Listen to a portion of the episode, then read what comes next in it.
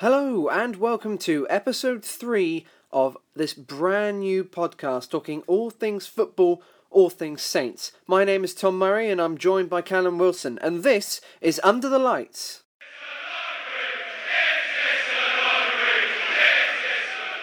Football is back. On Friday night, Luton Town played Middlesbrough in the first match of the 2019 2020 season, and what a match it was. A fantastic 3 all draw that had a missed penalty and a potential goal of the season contender. I mean, you can't really ask for more than that.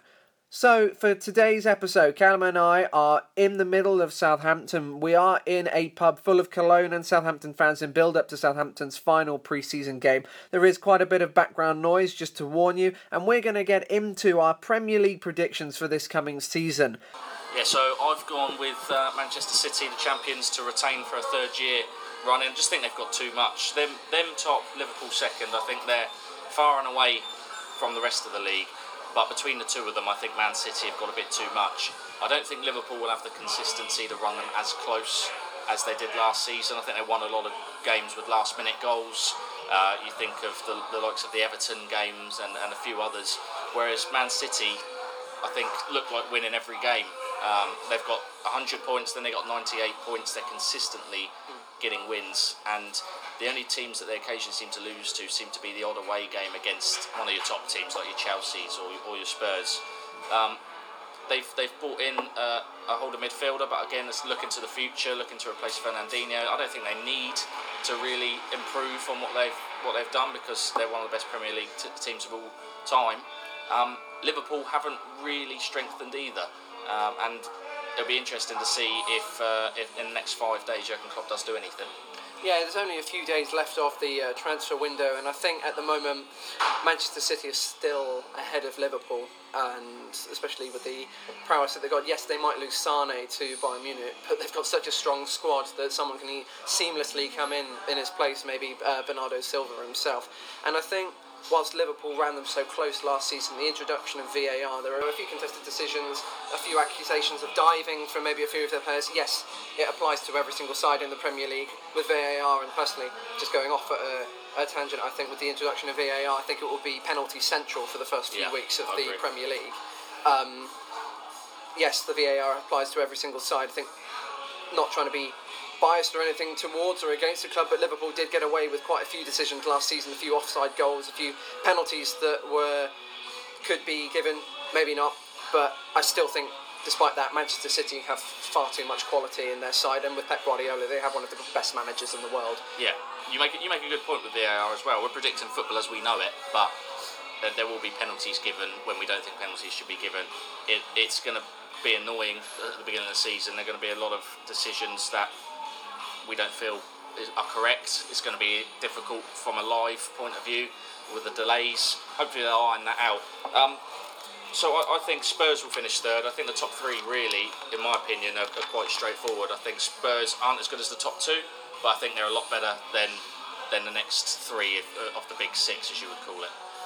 I would actually go for Arsenal in third, but I think Spurs would be in fourth. And the reason I think that is because Arsenal, yes, they've they've still got a few days to sign a centre back, but sign, the signing of Pepe is absolutely fantastic, and they have now, I think, one of the best attacks in the league. Yes, it depends on whether Özil turns up in terms of their what what he's going to do to bring them all together. But I think the Pepe himself is going to really take Arsenal up to a new level. Spurs, I think, finishing fourth with Spurs wouldn't be terrible. They've signed Ndombele, a really good player for them. They've got the new stadium. Their fans are going to be really lifted for this season. I just think this is the season where Arsenal may actually overtake Spurs. Whether they start the season badly because of maybe still a uh, still the Champions League heartache, will that still be over them? Will Harry Kane still have that streak about him that it's all about him? Will they work more as a team? I think Arsenal will get going this season, and I think we'll really see what Unai Emery is all about this season. I um, I've got to disagree that I, I, I can't see Arsenal finishing above Spurs. They have got a fantastic attack, but they're going to leak goals left, right, and centre, and that means that they're much more beatable. I think Spurs all round have got a, a better squad. Uh, yeah, Arsenal have got plenty of options, and they've brought in Pepe, who's another exciting talent. But once again, Arsenal, as they haven't done for years and years and years, are not fixing the problems. I think if they bought a centre back, a good centre back, they I think they'd definitely finish in the top four. But when you look at Spurs, they've got a solid defence, a solid team generally. They've got probably the best striker in the league. Um, they've, they've got everything, and then they've gone and spent money this season as well, Van Dombele. Um, and I think you, you, talk about the Champions League and maybe how that'll be hanging over them. I don't think it will be. I think that instead they'll be walking into um, a brand new stadium, which has been a long time coming. They don't have to play at Wembley. Uh, I think everyone's looking forward to seeing that stadium because it looks fantastic, and they're going to have a new home. And I think the atmosphere is going to be uh, is something special at the beginning of the next season. I just think Spurs are better than Arsenal uh, consistently, and I think they've got a better squad and better strength and depth. Arsenal, I have got Arsenal. Well, I had Arsenal sneaking in um, fourth place and that was purely on the basis that they've got so many options going forward. As you mentioned, they've got Lacazette, Aubameyang, Özil if he turns up, uh, Iwobi, Pepe, uh, and uh, the new the new under 21 um, signing that they've got from Spur, uh, from uh, from the Spanish lad. I forget what his name is, but they've got a lot. Of, is that Ceballos, yeah, they've got a lot of a lot of options. However, their back line is not good enough to, to contend for trophies this season. When you've got Mustafi at the back with uh, Papadopoulos, he's, um, I mean, that's not good enough. And Koscielny's not going to be there, and they haven't strengthened in that area. I am still going to give them fourth place, and I did think to myself, if Manchester United or Arsenal sign a centre back and fix their defence, then I think that'll be enough for them to finish in the top four. And it looks like Harry Maguire has just signed for for uh, Man United. However, I don't see that being quite enough to fix the defensive problems at Man United, even though they have spent 80 to 90 million on him. Um, and with with that said, I've got Manchester United finishing fifth, but I think it could, either of those teams could be interchangeable there. I agree that there is, whilst Arsenal and Spurs are very good, Manchester United there. This season, I find them to be maybe a bit of an unknown quantity. There's a lot of um, animosity from the supporters about what they're actually doing. Whether they're going to get Dybala in a swap deal with Lukaku remains to be seen. If they did sign Dybala, that would be a fantastic signing. But Dybala, we're not quite sure whether he actually wants to go to Manchester United at the moment. He turned up for training at Juventus. Um, uh, to be told that he's not actually welcome there, he's not. He, he's not. He's not going to be needed. It's interesting. But whether he actually wants to, whether he does join them or not, I still think that Man United have got I mean, as you said in the last podcast, you feel that Manchester United needs several years of transfer windows to go back to how they were. Yeah. Several transfer windows. And giving a think about it, I, I'm now sided towards you. I completely agree with that. This could be the year where they're going to focus on the youngsters. Mason Greenwood's done well. I just think in your first season, if you're going to start going towards the youth, putting, playing the likes of Rashford, Greenwood on a regular basis, you still don't know what you're going to get out of Pogba, whether he's going to be committed to the side, whether he's actually going to put the effort in.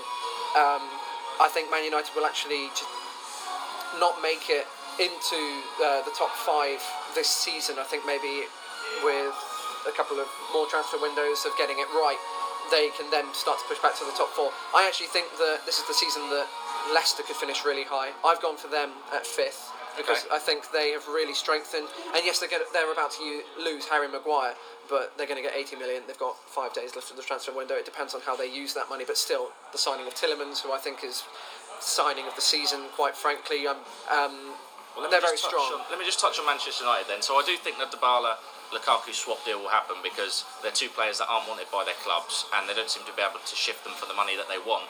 Um, and they, they each want the other team's player. So I think that will end up happening. I could see it potentially being even a loan deal with, with an option to renegotiate that at the end of the season or in January. Um, Manchester United, similar to Arsenal, they haven't got a good enough defence, but they have got options going forward. Probably not the plethora that Arsenal have, which is why I think they'll just finish fourth Arsenal. But then Manchester United have signed Harry Maguire, and so their defence generally is better than Arsenal. So they've got good fullbacks as well, Wan-Bissaka and Shaw. I think that's a real strength for them. It's centre back that's the issue, and they've obviously got a good goalkeeper. So it's, it's, it's up to the likes of Lindelof or, or Smalling to really step up this season, and Maguire to do what this price tag says he should do. Um, I've similarly to you, I, I've got Leicester breaking into the top six. I've got them finishing sixth, um, and I, Manchester United I've got fifth. Leicester finishing sixth. I don't think they'll get top five. I, I think apart from Spurs, Liverpool, Man City, I think the other three are all laying on a plate for um, for another team to come through. And last time that happened, all the teams were doing that, and Leicester ended up winning the league. I don't think that'll happen this season because obviously there are three good sides in there. But Arsenal, Man United, and Chelsea, who will come on to, I'm sure, are going to be um, sides that are going to be inconsistent. They're going to lose games that they should win, and I think there'll be I think there'll be a big gap between third and fourth, and I think there'll be teams constantly overtaking each other. Yeah, I think they'll be moving in and out of, of the top four every single week. Um, and it really just it takes, takes one side to put together a good run of form and be consistent. Leicester are going to be the side, in my opinion, that have the best chance of breaking into the top six. Um, they've signed well. Uh, for me, it's just the Brendan Rodgers factor. I think a fantastic manager. It's the first full season with him, and I think they could be a um, a breakout team this season with the likes of Maddison, Perez. You've obviously got Vardy. They're, they're strong in midfield, and Didi, I think, is one of the most underrated players in the Premier League. Uh, they've just got strength in depth as well. Tielemans, fantastic player. We saw that last season. I think they'll finish top six um, and at the expense of, of Chelsea. So you've got Leicester finishing fifth. I got Leicester fin- finishing fifth. I got Man United in sixth. I still have, still think they've got that quality to uh, finish in the top six. Um, for seventh, uh, I've gone for Chelsea because okay. yes, they can't sign anyone. I mean, they did make a couple of signings before that came into uh, uh came into effect with the uh, permanent signing of Kovacic as well as uh, Pulisic, who I think won't replace Hazard, but will certainly do a really good job of filling that gap that they have there. Um, he's performed really well in some of the pre-season friendlies they've had so far. I think Chelsea will come seventh purely because yes, they're going to have a lot of. Uh, there's a good, real feel-good factor with the fact they got Lampard as coach. I mean, it'd be the fact it'd be like um, Southampton appointing Lambert as manager or something like that, or Kelvin Davis on a full-time basis obviously if they had previous experience, but still, even if they didn't, you'd have a feel good factor about the club. You think the club is coming back towards the fans a bit more. Chelsea, yes, whilst they're they're, they're weakened from the uh, departure of Hazard, they're, they're, still Chelsea. They're still they, this is yeah. a, this is a side that came third last year. So so they're, they're good enough to finish top seven. I don't think they're going to do what they did under Mourinho. I don't think there's going to be that unrest. I don't think Lampard will allow that to happen because you're going to the players for once. I don't think despite his lack of pedigree, he is Chelsea Football Club. He is an absolute hero for them. And if, if the players revolt, I think Lampard's going to be the one that's backed by by, by the, fans, fans. And, and that's that's what Chelsea haven't had even with Mourinho and all his success previously, and all, all the other managers have had that issue. For me, uh, my opinion is that you can't lose um, potentially the best player in the Premier League and not replace him. They brought in Pulisic, but there's not a replacement, so they've lost Hazard, so they've lost already a lot of points. Secondly, they can't buy anyone. So even if they could replace him or strengthen the squad, everyone else is strengthening. The window has been quiet, but they're strengthening. Chelsea aren't. Um, and thirdly, Lampard has never managed in the Premier League. He's got vast Premier League experience. He's had one season as a manager and done a reasonably good job with Derby. Almost got promoted. Um, did a very good job with the with the youth, and I think that's what's going to be important this season. I think for Chelsea, this isn't a season where there's going to be any pressure for once to win trophies. Uh, I think this this might be the making of Chelsea because they've got uh, I have had for a long time the best academy in in England, but all those players that have been out on loan and, and haven't managed to make it through, I think. Um, it's a shame, really, that Hudson Odoi and Loftus Cheek are, are, out pretty much for the season because Lampard, I think, would have would have re- they would have relished playing under Lampard. He would have given them a chance. My pro- my problem is that if you need to finish in the top six or top four, you're gonna you need to have you need to win games consistently. You need to win the majority of your home games. You need to beat teams that you're supposed to beat if you're Chelsea. And if you're going to bring in players like Abraham, Mount, Tamori, who have only really, I know Abraham's played a handful of Premier League games for Swansea, but they really only have Championship experience. The next level for them in their progression is to move to a, a bottom half team, to move to maybe to a Wolves, a Southampton, a Bournemouth they're moving straight into Chelsea, potentially starting at Chelsea. Mason Mount, I think, will probably start in the centre midfield for Chelsea. He's got to make the step up from finishing sixth in the Championship to finishing sixth in the Premier League or fourth in the Premier League. And I don't think you're going to get that consistency that you need as a big club.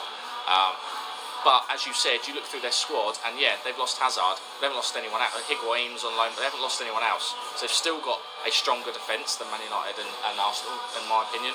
They've still got good players in, in wide positions and in the midfield, but they still don't have that goal scorer. And if Tammy Abraham is going to be your striker for the season, I don't think you're going to score a lot of goals. Will it give Giroud a go? I think he deserves a go, Giroud. But it'll be interesting to see. But a lack of goals, I think, is going to be a problem for, for Chelsea. Yeah, I completely agree, and especially when they have so many games, it's going to definitely be a learning experience for Chelsea this season, for, especially for the young players. They've got Champions League football to contend with as well, and um, yeah, I think they still have good quality, but yeah, this is a season where even finishing seventh wouldn't be horrific because this is a season of change for Chelsea. Yeah. And I think we'll go on to the next side. Eighth is always. Uh, a weird position for me because it's sort of the best of the rest position for me. It's never high enough to get that Europa League spot that it used to in the in the past. Eighth is very much a good position to finish in for the sides that feel that they're too good for being in a relegation battle, but are not quite good enough to get into the into the top seven. But again, this is the season where you've got a lot of the big sides maybe at their lowest ebb. You've got Manchester United and Chelsea in a bit of uh, learning curve, a bit of bit of turmoil, turmoil. That's why I think Leicester are going to capitalise. But on eighth, I've gone for West Ham. They've made some fantastic signings, Fornals and Haller especially.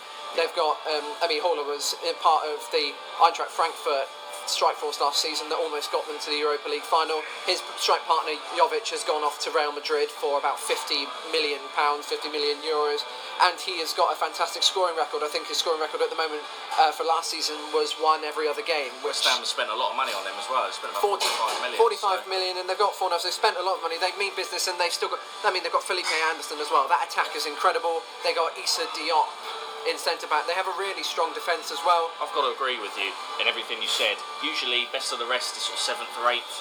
This season, I see being the first time since the season Leicester won the league where some of the big teams are opening the door, and I don't think eighth is going to be best of the rest. I, I can see West Ham. I've got West Ham finishing eighth, but I can see them finishing higher. I could see them maybe doing what we're predicting Leicester to do because they've signed well, and I'm actually really excited to watch West Ham this season because I haven't seen a little bit of them, and the players that they've got in the attacking midfield positions, they have got an abundance of attacking talent. They're going to be so many goals at the London Stadium, and I think Haller is, is only going to benefit from that. He's a, he's I think he's a fantastic signing. I think he's going to be the big signing, the big striker that West Ham have been crying out for for a long, long time and haven't been able to um, to sign. They've got Fornals, who looks brilliant. They've got Anderson, who is brilliant. Lanzini is back from injury. He's talent. Haller is going to be the main man up front. You've still got the likes of Antonio. You've still got so many other players to bring in.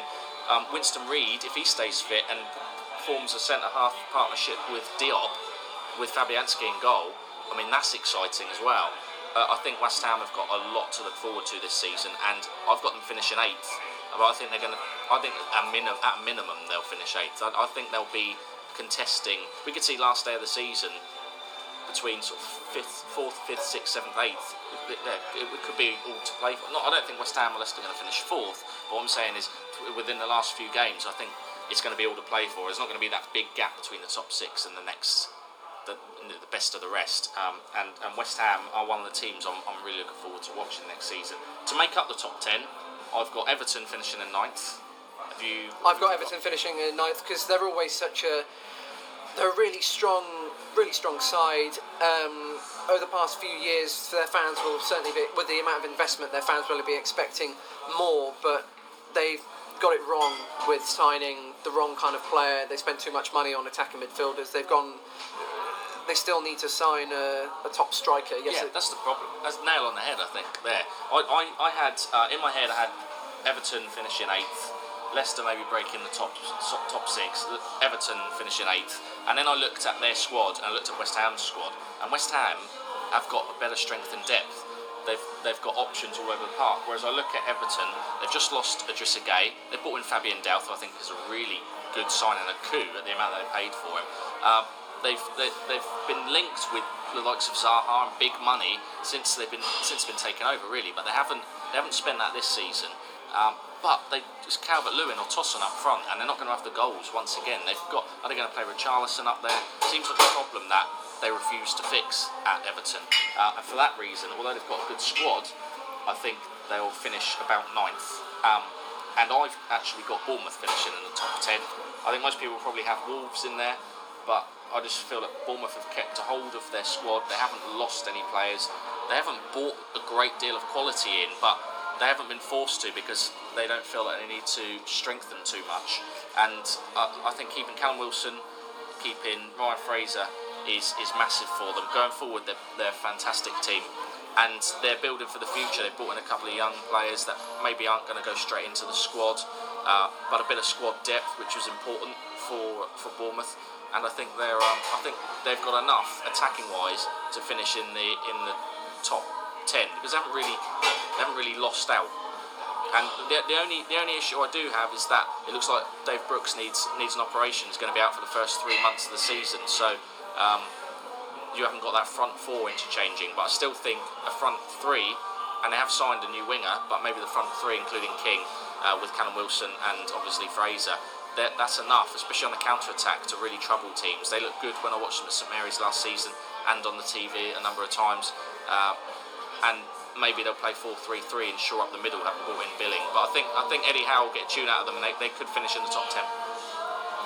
I think that Bournemouth are going to be all right this season. I don't think they're going to finish in the top ten um, because I think tenth to me is Wolves. They're a really strong side. They've made a couple of decent signings. Yes, they've got Europa League football to contend with, but unlike other sides that have contended with Europa League football, the lower sides such as Burnley, they actually have the squad depth and the quality in their side. I think to I've got to, deal with I've it. got to completely disagree with that. I've got Wolves finishing 11th, um, and I think that's the best Wolves are going to do. And the reason I've got them finishing 11th is because of the Europa League. But I don't think they. I think they've got less strength and depth this season than they had last season. They've got a lot of players. They, they play with a back five. They've got um, cover at, at right wing back and left wing back. They've got Saiss who can come in as one of the uh, centre back three. That's the only real cover they've got there. But in midfield, they've let Helder Costa go on loan. They've let Cavaleiro go on loan, and those are players that I thought would get a crack in, in the cup competitions, and they haven't replaced them. Their their midfield, they have Moutinho, Neves, Dendoncker, Gibbs White, who I think is a really good young player and should get more football, and Traore. Other than that, that, that, that those are the only options they've got left in the midfield. And then they have Jota and Jimenez up front, and they've um, they've got a, a striker called Cutrone, who I don't know much about, but that's it in terms of the in in terms of strikers. So I think Wolves need at least another couple of players before the start of the season because they're going to be they're going to be threadbare when it comes to the Europa League, and I, I'm really surprised that they let those two players I mentioned go out on loan, but also that they haven't signed many players at all. Only a couple. I guess we'll have to agree to disagree on that one. I mean, I've got in um, in eleventh. I've actually got Bournemouth, Oh, okay. So I've got I've got Bournemouth tenth, Wolves eleventh. and I've gone for the other way. the other way around. I So think Bournemouth are- somewhat consistent. There. Yeah, I think Bournemouth will still, as you said, they've got they've kept the the main. We, we said in the last episode, well, I said in the last episode that whilst there wasn't a key signing they need to make, what they actually needed to do in the summer was to keep the players such as Callum Wilson, such as Ryan Fraser. And so far they've done that. Of course, that could all change in the last few days of the transfer window if someone throws big money in, and then Bournemouth would be left a little high and dry in terms of who could who they could bring in to replace. I think they'll be fine. They play some really good football under Eddie Howe. He's got the support of the fans, even when things do go wrong, such as last season where they had almost relegation form towards the end of the season, but managed to pull it pull it back. They, I mean, they play great football. Yes, the omission of David Brooks for the first few months of the season is going to be tricky for them to uh, have that uh, attacking flair that they had last season, that bit of unpredictability. But I think they've made, as you said, they've made some competent signings. Billing is a good one to go in their midfield. They've got Mepham and they've got Kelly to go in their defence, which has always, for me, been a bit suspect.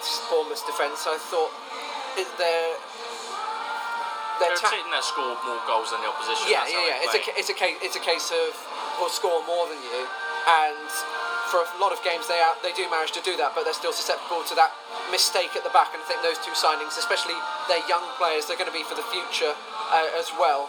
So they've they've shored up their defence. I just think that, with, as we've talked about, the strength of some of the other sides that make up the rest of the league, the likes of Everton, the likes of Chelsea, Leicester, West Ham.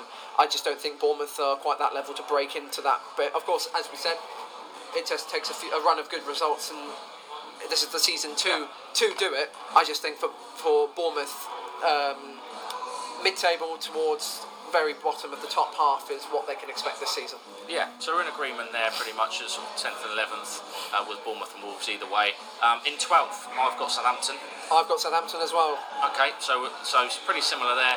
I just think you're getting to a point really with the Premier League table now where there are a lot of teams I don't think there's a lot of quality in the Premier League this season. I think there are a lot of teams that will finish below the likes of Bournemouth, Wolves, Southampton, um, and 12th sounds about right. I think first season, we'll go into more detail obviously because we talk all, all things Saints in a separate part of, a, of this podcast with the Under the Lights. Um, but, but for Southampton, yeah, they've strengthened a bit. They've brought in a couple of players. They haven't spent an awful lot. But I think really the, the first pre season and the first full season under Ralph Hasenhüttl um, and not having to deal with the start that Southampton had under Mark Hughes. I, I think, in terms of squad, they've been in relegation battle the last couple of seasons, but uh, you know, all the pundits have always said, what are they doing down there? Because their squad is so much better than some teams above them. And I think the squad is good enough. A centre back would be nice. Uh, hopefully, Southampton will sign a centre back. Then I can definitely see, see them cementing their place in mid table. But it's it's going to be a, a, positive season, I think, and of positive football at St Mary's for the first time in a good few years. I completely agree, and I'm. This is the season that I have been most excited about for quite some time. Under the likes of uh, Pellegrino, it was very much a case of well, let's see what happens this season. Then that turned out to be a fiasco. Claude Puel, after losing Ronald Koeman and then losing the likes of Sadio Mane and Pellè in the same transfer window, it was uh, a bit deflating. Yes, we had Europa League football to look forward to, but this season I'm really excited. We've got a manager that is, well, I think it was very much a coup that coup when we got him. He's a very very good manager, and I think it will be a. Well, I think it will be a case of if he has a really good season, we'll be try, trying to keep hold of him from the bigger clubs. When, for example, like Spurs, when Pochettino uh, does eventually go. But talk, going back to Southampton, I don't think we're going to be worrying about relegation this season. I think we'll get a few scalps off the big sides, um, most likely to be Man United and Chelsea because they're at their weakest for some time. And I think we'll get good results against the ones around us. But finishing in the top half, I think is maybe a little bit too optimistic. I do think, I'm just thinking about that actually, I do think it's possible because I think St Mary's could be a fortress next season for the first time in a long time We struggled to score goals under previous managers there.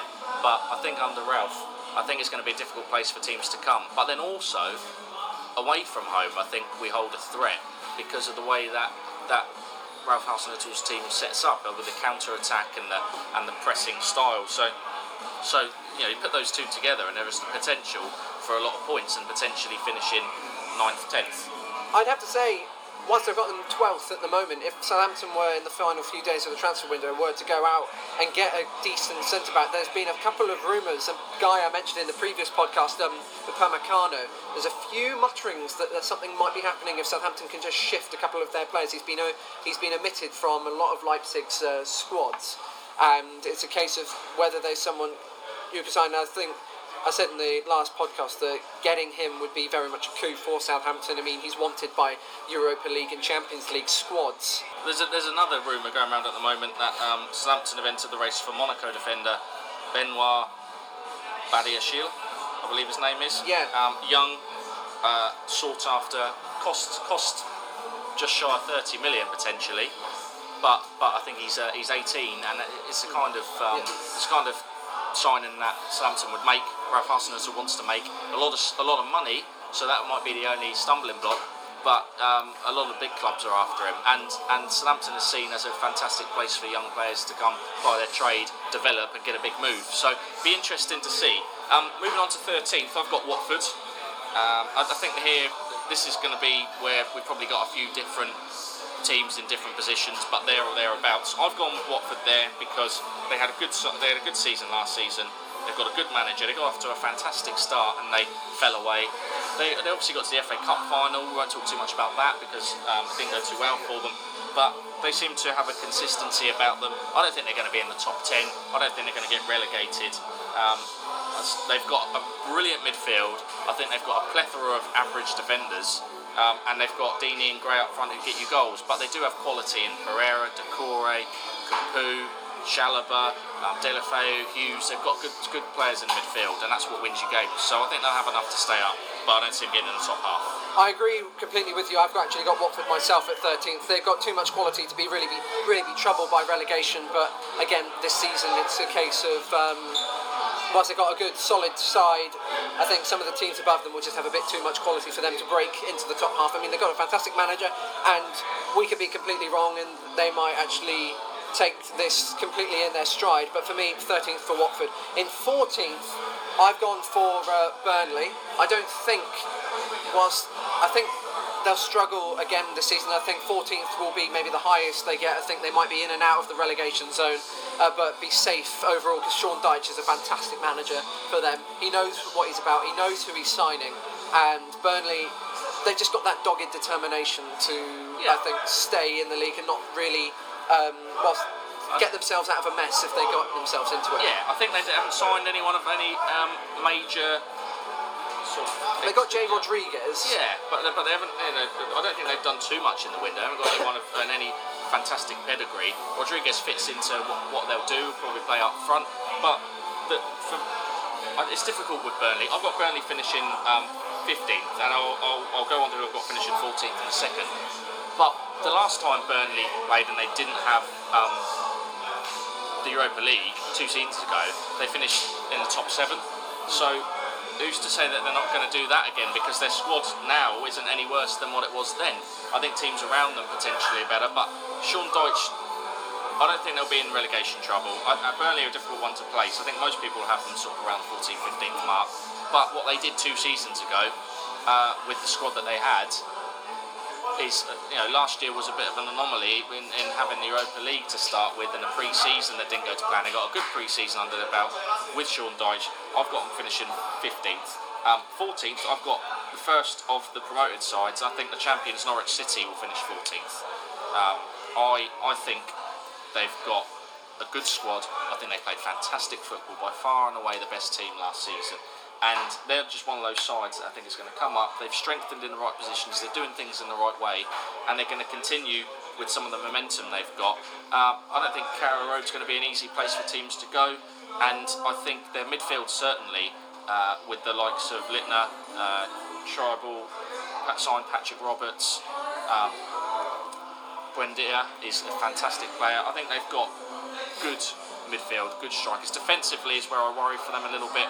They might get turned over first game of the season on Friday at Anfield against Liverpool, but I, I don't think they'll be threatened by relegation. I don't think they'll do what Wolves did. I don't think they've got that much quality and spent that much money. But I like what they're doing. They're not going out and spending loads, but they're also not keeping the exact team that they, they had in the championship. They've strengthened the right areas. They've got a good manager, and uh, and in my opinion, um, they'll they'll be safe and they'll finish about 14th. I think you're spot on there. They've got a fantastic manager in Daniel Farke. I think he's brilliant. He knows what he's getting with the squad. His, his squad know how to play his way.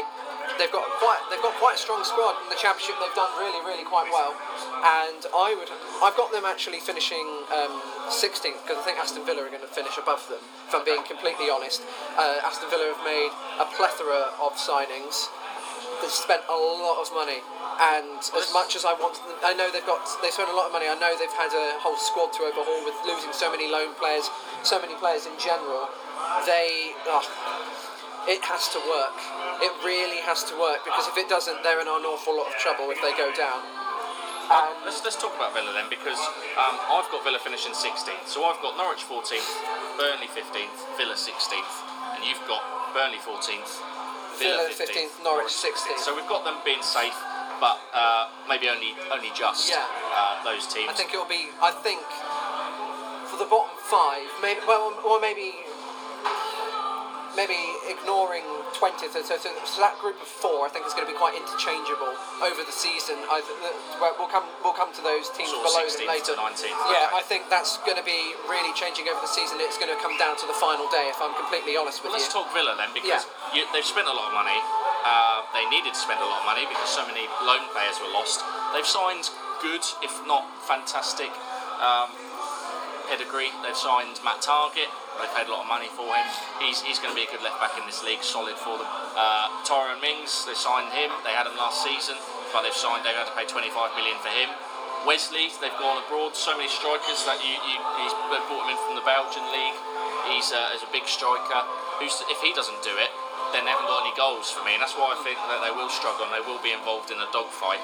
Um, just all around the pitch, I mean, they've got good midfield, and in terms of squad depth, they've got the likes of Grealish. They do have the odd game changer.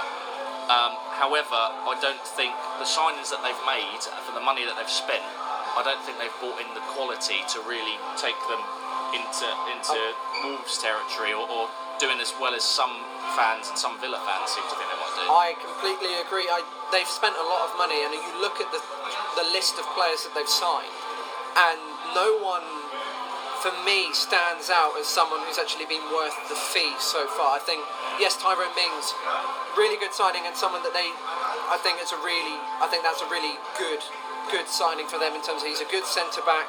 He was there last season. He knows what the club's about. Um, Fans' favourite already. Fans' favourite already. And I mean, he spent after the playoffs. I don't know if you saw, but he spent about a few days after just still in his uh, Aston Villa kit, getting the tube around London. So he, The worry very, for him though as well is that he's injury prone. So you Yeah. spend 25 million on him as your main centre back, and then he gets injured. I know they brought in Konsa from Brentford, untried at this um, level as well, but that- that- that's a lot of money for, for a player that is very injury prone. yeah. I think they will be in and under threat of relegation. I think the the fact that they've come up from the championship, they'll have a bit of momentum. The fans are going to be right Yeah. behind them, And, and, I think that as well, I think they've got they've got good fixtures to start. They're away Yeah. at Spurs to start with, but then they've got a few winnable games. So I think they might start the season in and around mid-table, um, and then they've and then they've got yeah. They're, they're, towards the end of the season, squad depth might be an issue, quality might be an issue, but going back to what we mentioned with Southampton, I think there are teams that are worse than Aston Villa with the money that they've spent. So for that reason, that's why I finished. I have to say, Aston, 16th, I think. Aston Villa, for me, looking at their fixtures, are going to have to accrue the points really, really uh, early in the season because they have an absolute dire run of fixtures towards the end. Wolves at home, Liverpool away, United at home, Palace at home, Everton away, Arsenal at home, West Ham away. There's Yeah. not a lot of points for them. So that's that, that, that sort of yeah, that works with what I'm saying as well. Then, so I think at the beginning of the season, you might find that Aston Villa are in sort of mid-table, uh, but they might be that side that slips. drops with the, Yeah. with six or seven games when you think they're not in the relegation battle. Um, if they are in a relegation battle with those fixtures left, then you then Aston Villa might be in trouble. But that's the beauty of the Premier League is, Yeah. is you don't know where, how the land lies until those Yeah. last few games of the season um, come about. So, getting towards the trap door to the Championship, So, so, so we've all got four teams left. Yeah. Right? So we've all got um, Brighton, Crystal Palace, Newcastle United, and Sheffield United. That's alphabetical order. That's not in, in Yeah. order. I've got them there. Uh, who's staying up by the skin of the teeth? I've got Palace staying up by the skin of their teeth. They've got a good manager in Hodgson, a very experienced manager. They have a Premier League side with Premier League experience, and it all dep- It does depend a lot on whether Depends they on Zaha, doesn't it? Yeah, yeah. Every season. If he's, I mean, this could be the season that it possibly changes because if Zaha stays, does he want to be there? Does he want to put in the effort? But if he does stay, and he does want it. I mean, it's a joke, but it's true. With VAR, Palace with Zaha are going to have penalties galore. They're going to Yeah. have so many. Or uh, yellow cards galore. or yeah. So yeah. let's- and- it's going to go one way or the and, other. and, and and we'll see what happens retrospectively for diving because that's been talked about for a while. But Wilfried Zaha is fantastic. Yeah. And they still have Zaha's quality the-. Yeah, it's quality. Quality what? they have a quality squad. They still Yeah. they still have good experience in their I think they have experience. I think it's an aging squad. I think uh, with a manager who's who's quite prehistoric in what he does. I think Wilfred Zaha is always every single season we say Crystal Palace will finish in this position if Zaha stays, but they'll drop to this position if he leaves. And it's always a case of they'll finish um, 16th, 17th, or maybe you know sort of bottom, sort of mid, maybe mid way down the, the bottom half of the table if Zaha stays. But uh, if he if he leaves, sorry, but if he stays, they can push in the top half. I think their squad isn't as good as it has been, and I think now Zaha. The difference for Palace is if Zaha stays, they stay up. If he goes, I could see him finishing rock bottom. I don't, I don't think they've lost one, Bissaka. They've literally, they've barely got four defenders at the moment. They haven't brought in a right back, so they've got Joel Ward. Tomkins and Sakho start for them. They look like they're injured. Scott Dann's just come back, so they could start with Dan, Kelly, Ward, and Van Aanholt as their only options at the back. And that is, I'm not going to lie, for the Premier League, that's quite an atrocious back four to be having. And they don't have a striker either, so Zaha's probably going to play up front. They do have good um, competitive midfield players and um, and workman like wingers, but again, goal scoring is going to be an issue for them. So, do you have Crystal Palace surviving by the skin of their teeth? I've their got them Yeah. 17th as well, so we, we've got the same bottom three. It just depends on what order. Uh, Not 18th, that, not that it matters because uh, they're all going going down. But 18th for me, I've got Newcastle. Um, I don't think they will finish rock bottom. well, tell us your bottom three. Box, but I've got Newcastle, Sheffield United, and Brighton. Okay, And I think Brighton will be actually cut adrift. I really don't think they're going to do well this season. let's talk about Brighton first then, because I, I thought the same thing. Um, I, I thought they haven't they rely on Glenn Murray too much for goals. They're changing their philosophy with the way that they play. They've got a workman-like defensive team that they had under Hughton. Although last season they went to pot second half of the season and they struggled to keep clean sheets and conceded goals. But they don't, they haven't got goals, so they're going to go down for that reason. They rely too much on, on Glenn Murray and he's getting older. Then they're going to, uh, to, to Graham Potter, who plays football. He, he, he, they'll, they'll have more of the ball, but have they got the players to do that? The likes of Pröpper will do well there. The only the only thing I think that doesn't that means they won't get cut adrift is that they've got Pascal Gross again, and he was a big factor for their first um, season in the Premier League. They they stayed up. He got a lot of assists. He got a lot of goals, and and that means that they're not just relying on Glenn Murray. They've got uh, they've got Gross, and I think obviously Gross getting injured second half of last season coincided with their drop in form. So I, I still think they will get relegated, but I can see them fighting because um, Pascal Gross is, is an important number 10 for them, and I think they've they've got another option in terms of goals. But I do think they need to sign another attacking player. For me, what was really strange is getting rid of Anthony Knockaert because he's gone on loan to Fulham. Yeah. A lot, and it, it's actually. I'm looking at the uh, 442 preview, and at their fans, at the fan section, the section that says our most, most underrated player, he's actually put Anthony, Knock- Anthony Knockaert. Some call him volatile and inconsistent, but he's the most exciting player we have. And if you're getting rid of him, you're getting rid of a talent that can be a game changer for I think you. that's true. From what I've seen, he could be petulant. He's thrown in last season. He, he an awful uh, tackle where he was sent off for. He can if he if he can't get past a player, he sort of throws his arms up in the air. But when he does, he can bend in the top corner like he did with Exactly. Crystal Palace. So, okay, that's Brighton. staying with Brighton just for one, for one second, I think they're, they where they can be cut adrift, there's a period of six fixtures between in March and April. Arsenal at home, Leicester away, United at home, Norwich away, which will be huge for them. And then home games against Liverpool and Man City. Yes, they're at home, but this is Liverpool and Man City, where an away game for them is maybe just a slightly more difficult home match for them. They are, if they don't get, I mean, I can't see many points, if any points, from that run. Norwich away, that's Carrow Road. Norwich are going to be bang up for that. And yeah, they've got their last three fixtures to try and save themselves, but still, Southampton away and Burnley away, and not easy places to And go. the big teams that they've got there, they're all their home games. So like you said, the, the home games are against the big teams, and then the, the teams that they might be able to get points against, they've got to they've got to travel away from home. So that may be difficult. Although they might be able to pinch some some points off the big sides when they need to at home. So they need to recoup some um, recoup some points early on, is what we're Yeah. saying. So certainly first half of the season. I've got. Um, Newcastle finishing rock bottom, so I've got Sheffield United 18th, Brighton 19th, Newcastle uh, 20th. So, uh, but you've got Newcastle 18th, right? I do have Newcastle 18. Let's talk Newcastle then, because I, I'll tell you why. I'll tell you what my opinion is on Newcastle, and I don't think anyone's going to get cut adrift because I do think they all have the potential actually to stay up. Um, but my opinion on Newcastle is not that Steve Bruce is a bad manager because he's not. He's an unwelcome manager. They haven't got the worst squad in the division, but they're still lacking goal scorers, and and um, they have signed a striker for a lot of money, and a lot is going to depend on on whether he hits the ground running, Joelinton. So and they do have a bit of, a bit of strength. They've, they've got a lot of defenders. None of them are fantastic, but they've got you know a, reasonable back four, um, and they've got also a um, you know a few players in midfield. But again, they haven't got that strength and depth. The reason I think Newcastle will go down is um, that it's toxic from top to bottom. We mentioned it in the last in our first um, uh, podcast, and I, I, their fixtures at the beginning of the season are not um, are not good. So I, I can see something happening here where the new manager comes in.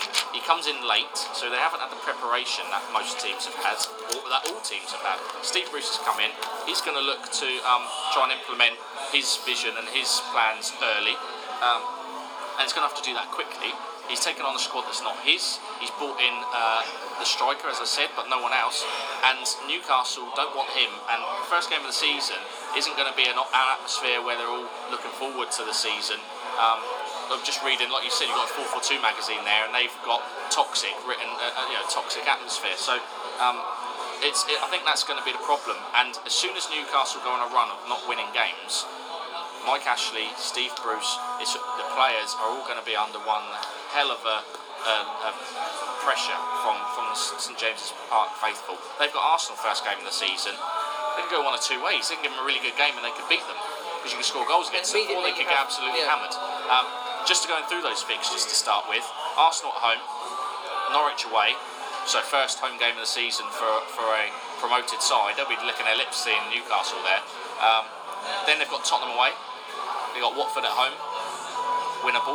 Liverpool away, Brighton at home, Leicester away, Manchester United at home, Chelsea away.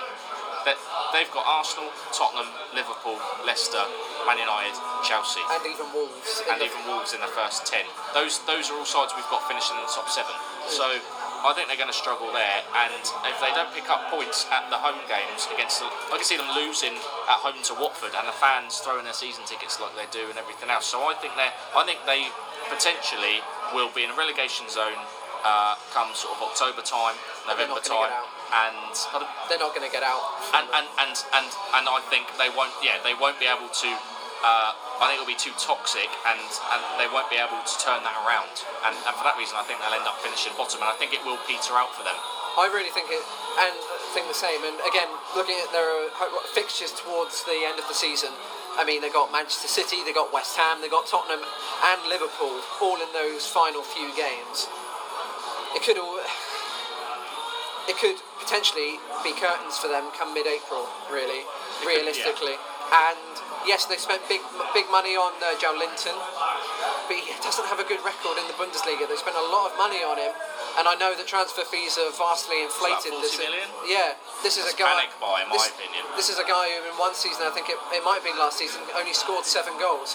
Jannik Vestergaard scored seven goals while he was in the Bundesliga, and it's an 18 million pound centre back who's got the uh, not the greatest turning circle and burst of pace.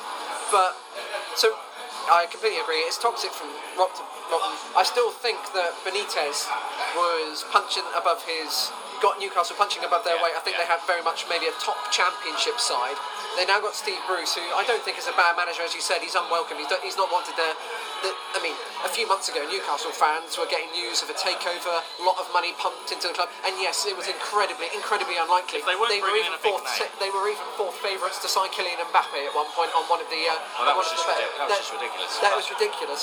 Anyone, unless it was a big name, the manager was going to be unwelcome once yeah. Benitez um, left the club in whichever yeah. way he did, and, and, they blame obviously Mike Ashley and the board and the owner and everything else. Um, that leaves one team, Sheffield United. I've got them 18th. You've got them 19th. I've got them 19th, and it's not to do with whether I think they'll there, there's nothing wrong with the club, Sheffield United. I just don't think that they have the quality. Yeah, the quality is the word I would use as well. I wanted to find a, a place for Sheffield United to survive because the, I think they're doing something that no other team is doing. They haven't got the quality. They haven't got the quality. Uh, they have not got the quality in forward positions. Defensively, they're the best defence alongside Middlesbrough in the Championship last season. Um, but I, I, look across the signings that they've made, the players that they've got, and I, I wanted to think that, as mentioned previously, Wilder is, is sticking to a, um, a model. He's bringing in workman-like players that he knows from the Championship, young players that that fit a philosophy. Brought in, and they're, they're not even the Championship dream team. They're sort of he's just buying in players that fit an exact uh, Positions. position and, and, and, and certain qualities that he wants from a player, and they're gonna and they're gonna work for him. Um, and they're going to work hard, and it'll be similar to Cardiff. I think they, I think they'll be the team that pushes with Palace towards the end, and the likes of Villa. Um, but I think at, by the end of it, they just won't quite have enough. I don't think they have the goals and McGoldrick, Sharp, Mousset, Robinson. Uh, they might be signing. Uh, they've got 20 million pounds of spending on McBurnie potentially. I just don't think it's enough. And unfortunately, I think that means that they'll, they'll just not survive. But I do see them getting points at Bramall Lane, and it being a difficult place to go. I just don't see them getting enough points because they don't have enough goals. Yeah, I completely agree, and I think that yeah, it's, it's just that lack of quality. I think they will be they will provide a stern test for teams, but not enough on a regular basis to get the points to stay up. So we've gone through our Premier League prediction. Just looking at, I asked the question on Twitter what people think would be like the bottom three who would win. For bottom three, the general consensus is Brighton, Newcastle, and Sheffield United. That came up quite regularly as the bottom three to go down. Some people put Norwich in there as well. So taken from that, then we all seem to think the same three teams will go down. So one of those is going to end up finishing in the top half because that's that it never goes to plan. one of them's going to end up winning the league. But no, I don't, obviously not that far. But I think those three teams as a collective are just not good. They're not going to have a good season. Sheffield United, it's not again, as we said, it's not a case of a bad atmosphere. They're just they're just not good enough And, in my it's- and opinion. all three of those are really based on not having the quality of squad. I mean, Newcastle's a bit different. We've talked about uh, where they are as a football club, but they haven't got the quality to stay up, and they haven't made the signings in the transfer window that maybe other teams around them have. So, so that's that's a pretty consistent um, Yeah. hypothesis there, really. So there we have our Premier League. I, I want to I want to chuck some questions at you. Yes, go for up. Um, some quick fire questions. We, that's our that's our Premier League table. Uh, I just want to ask a few questions, and we'll reel off who we who we think. Um, first of all, who's going to win the Golden Boot at the end of the season? Your opinion? i I'm going with Harry Kane. Um, obviously, it's usually Salah, Aguero, uh, Mane, those, those types of players. In my opinion, uh, Man City are going to share them about. I don't. I can see Aguero maybe not playing as many games as he did last season, then bringing in Jesus a little bit more. Um, I think Salah will score goals, but again, Firmino will probably get a few more. Mane will get a few more, and I don't see Liverpool doing quite what they did. He will still get goals, but but my opinion is that if Harry Kane stays fit and he um, starts the season well, and in his new stadium, he the goal that's where the goals really come from, and he is the focal point for Tottenham. So I think he will get the Golden Boot. I think Harry Kane is a very strong option. I mean, it's a good option to go for. He's always scoring so many.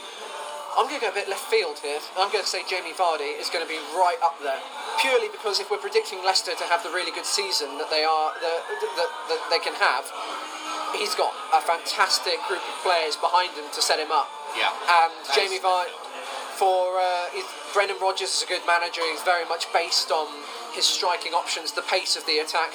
You've got Tielemans behind you. You've got a Ayoze Perez as well, who can provide a perfect foil for Maddison. him. Maddison as well. Jamie Vardy for me, if not the Golden Boot winner, I think he will be in the top three. Yeah, and he was up there last season. He's um, he's sixth favourite uh, with the bookies, uh, twenty to one. Another another one we mentioned, but he, he is like you said, he's the focal point for Leicester as Yeah. Kane is for Tottenham. He'll get a lot of games. Maybe Perez has been brought in there because Vardy's getting a bit older, and he might they've got another option up front to rest him during the busy periods of time. If he stays fit, as with all these players, that that's a good option. Um, for, for potentially a left field top scorer. We'll see at the end of the season. Who'll give you shake your hand if that, that comes through. Um, the only other player we talk about, and we've talked about Arsenal and how they're going to concede a lot of goals but score a lot of goals. Um, they've got such creative talent in that team that Aubameyang could quite easily run away with it. Even Lacazette, I think Aubameyang is, is, is the potent striker there. Well, with the new signing of Pepe, they've, they've got a really. Well, as we spoke at the start of the podcast, defence is weak, but their attack is one of the one of the best in the league now. Um, Aubameyang is certainly going to be scoring goals for them. Who, who is going to be, and, and there's no way of really measuring this um, properly at the end of the season, but who would you say is going to be the signing of the season that's been made so far? I'll go forward. I'll go first again because obviously I'm, I'm, I'm asking the questions. I don't think that any of the top sides have made a fantastic signing. I think Maguire is something needed for Man United, but I think there's too much money. I don't think he'll have as big an impact immediately. Pulisic for Chelsea is okay. Pepe coming in, unknown quantity. I'm going to go for Sebastian Haller at West Ham because in my opinion, the, the signing of the season will be the person who makes the biggest difference to their club. Van Dijk came in at Liverpool and he was exactly what they needed, and he took them to win the Champions League and almost win in the Premier League because they needed a defender.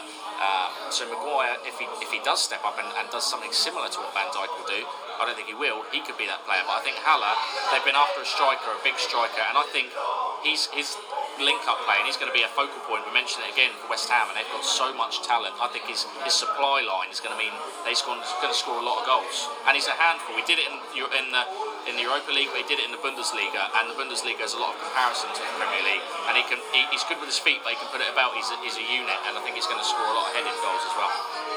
I completely agree. At West Ham, I think their two main signings, Fornals and Haller, are going to be brilliant. I think, especially Fornals behind them, he's got a lot of trickery. With a bit of Saints bias, I think Che Adams is going to have an inc- a really good season. I think he's going to score quite a lot, and I think he's going to be quite a sought after striker in a couple of years' time. But we'll come to that in when we go to Kingsland Corner. For me, I'm going to stick with my guns that I went with originally and go for Tielemans for Leicester. Yeah. I think he's a, sen- a sensational midfielder. He's young. We've had a preview as well because he spent the last half of uh, last season on loan there, didn't he? So we sort of see what he's about. But he, he's up there. He's a fantastic player. Yeah. I don't think there's been a lot of in this transfer window. I don't think there have been many fantastic signings. I think it's been quite quiet generally. Shorter transfer window as there was last season as well. Maybe add into that. Yeah. But maybe also clubs not willing to spend the money in, in this current market um, that, that other clubs are asking for their players. Dybala could be a really good signing for Man United if that comes through. Um, I want to ask you next, who, who would you put down as your first manager to uh, to get the boot? Because someone's going to, they always do. Who's going to be the first to go? When do you think it will be? Unfortunately for him, I've got to say Steve Bruce. He's been appointed, the fans don't like him, and a bad run of results. They've got, as we looked at their first few fixtures, first 10, they've got an awful first bunch of fixtures. Those fans can turn quickly. Mike Ashley, yes, he wants to get as much money as he can from Newcastle. It is his investment, and if it's going, if it's like hurtling towards the championship, he's got to he's got to do something about it. And I think Steve Bruce will be the I think he's one. probably the favourite. Um, he's come in late in pre-season, as we've said, so he's, he's already um, going to struggle to really make an impact immediately. I just Newcastle are a funny club, and Mike Ashley's a funny owner, and I think the, the amount of time he, he clung on to Pardew because he wasn't having to pay him that much money, it seemed, he's probably got Steve Bruce on a relatively low wage. I mean, and, he doesn't. He's used to the pressure from Newcastle fans. So is he going to succumb to that, or is he going to stick to his guns? Does, you know, does he care if they even get? I know what you're saying about how much the club's worth, but if they do get relegated, it, you know, is, is it going to bother him that much? Is he going to say, "I'm not going to spend all this money on another foreign manager to come in who might not do Very do well. the job anyway?" Um, I'm going to go a little bit left field. I'm going to say uh, Crystal Palace will part ways with Roy Hodgson.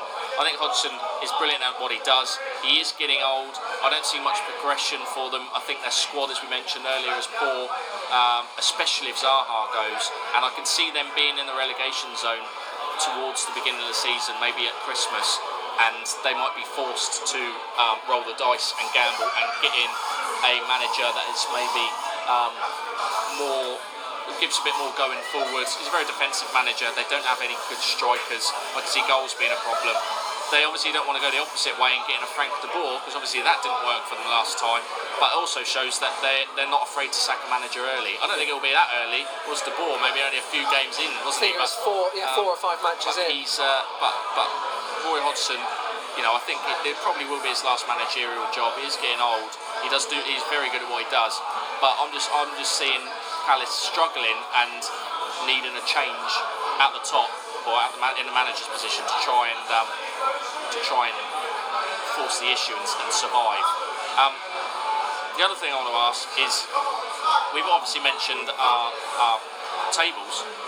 What team for you is going to surprise? So whether that's a team that we think a lot of thing, people think is going to finish in the bottom three, but will finish mid-table, or someone who's finishing mid-table and might finish in the top four, and the other way as well. Which which side do we think a lot of people are tipping to, to do better than perhaps you think they will?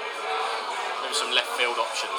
Well, I think in terms of a team doing, people think are going to do really well and then maybe not work.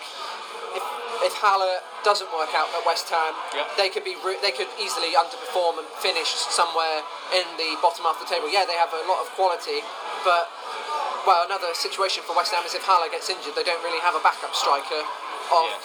genuine quality. Yeah, they got Hernandez, but they had him last season and he wasn't exactly brilliant. Yeah, he's their only backup really. And what they, apart from the youth players, um, what they do have is a fantastic manager who's now a couple of seasons in and seems to have developed a squad of, of footballers. And some of the pre-season football that we're playing, uh, uh, they'll, they'll be really good one and two touch football, um, and it'll be interesting to see. Wolves, as I mentioned, for obvious reasons, I think will be mine. I think a lot of, I think everyone pretty much have them in the top half, um, and I just don't think they've got the squad depth to cope second season in the Premier League. Remember, um, with with a you know with the demands of the Europa League as well. So I think they'll they could potentially finish know lower than than 11th. Um, in terms of the teams that we think will do well, I mean West Ham I think will do well. A lot of people have got them finishing sort of 10th. I've said 8th. They could finish above that. I'm, I'm, Leicester, we've got to go with Leicester really. uh, Backing them to finish in the top six for both of us. Probably the same for you. Oh, absolutely. Leicester for me, it's not a not a surprise package because I think that they have they have built a squad that can really challenge. If going against my prediction of the table, I think maybe early on Norwich they have such team unity they could obviously not not get into like the top eight or anything but they could surprise a few people they could start off really strong um, they obviously have the momentum coming up from the championship fans are right behind them have a really strong squad really good manager whilst I think they will finish towards the lower half of the table I think early on they could surprise a few teams get a few big results and um, maybe be the media darlings for a little bit I was picking up here a little bit um, pre-match in Southampton City Centre. So we're going to sign off on this podcast. Um, thank you very much for listening. You've been listening to episode three of Under the Lights with me, Callum Wilson. My Twitter handle is Callum Wilson21. and myself, Tom Murray, at T214 Murray. We're going to head off to Kingston Corner in the next episode, so join us then.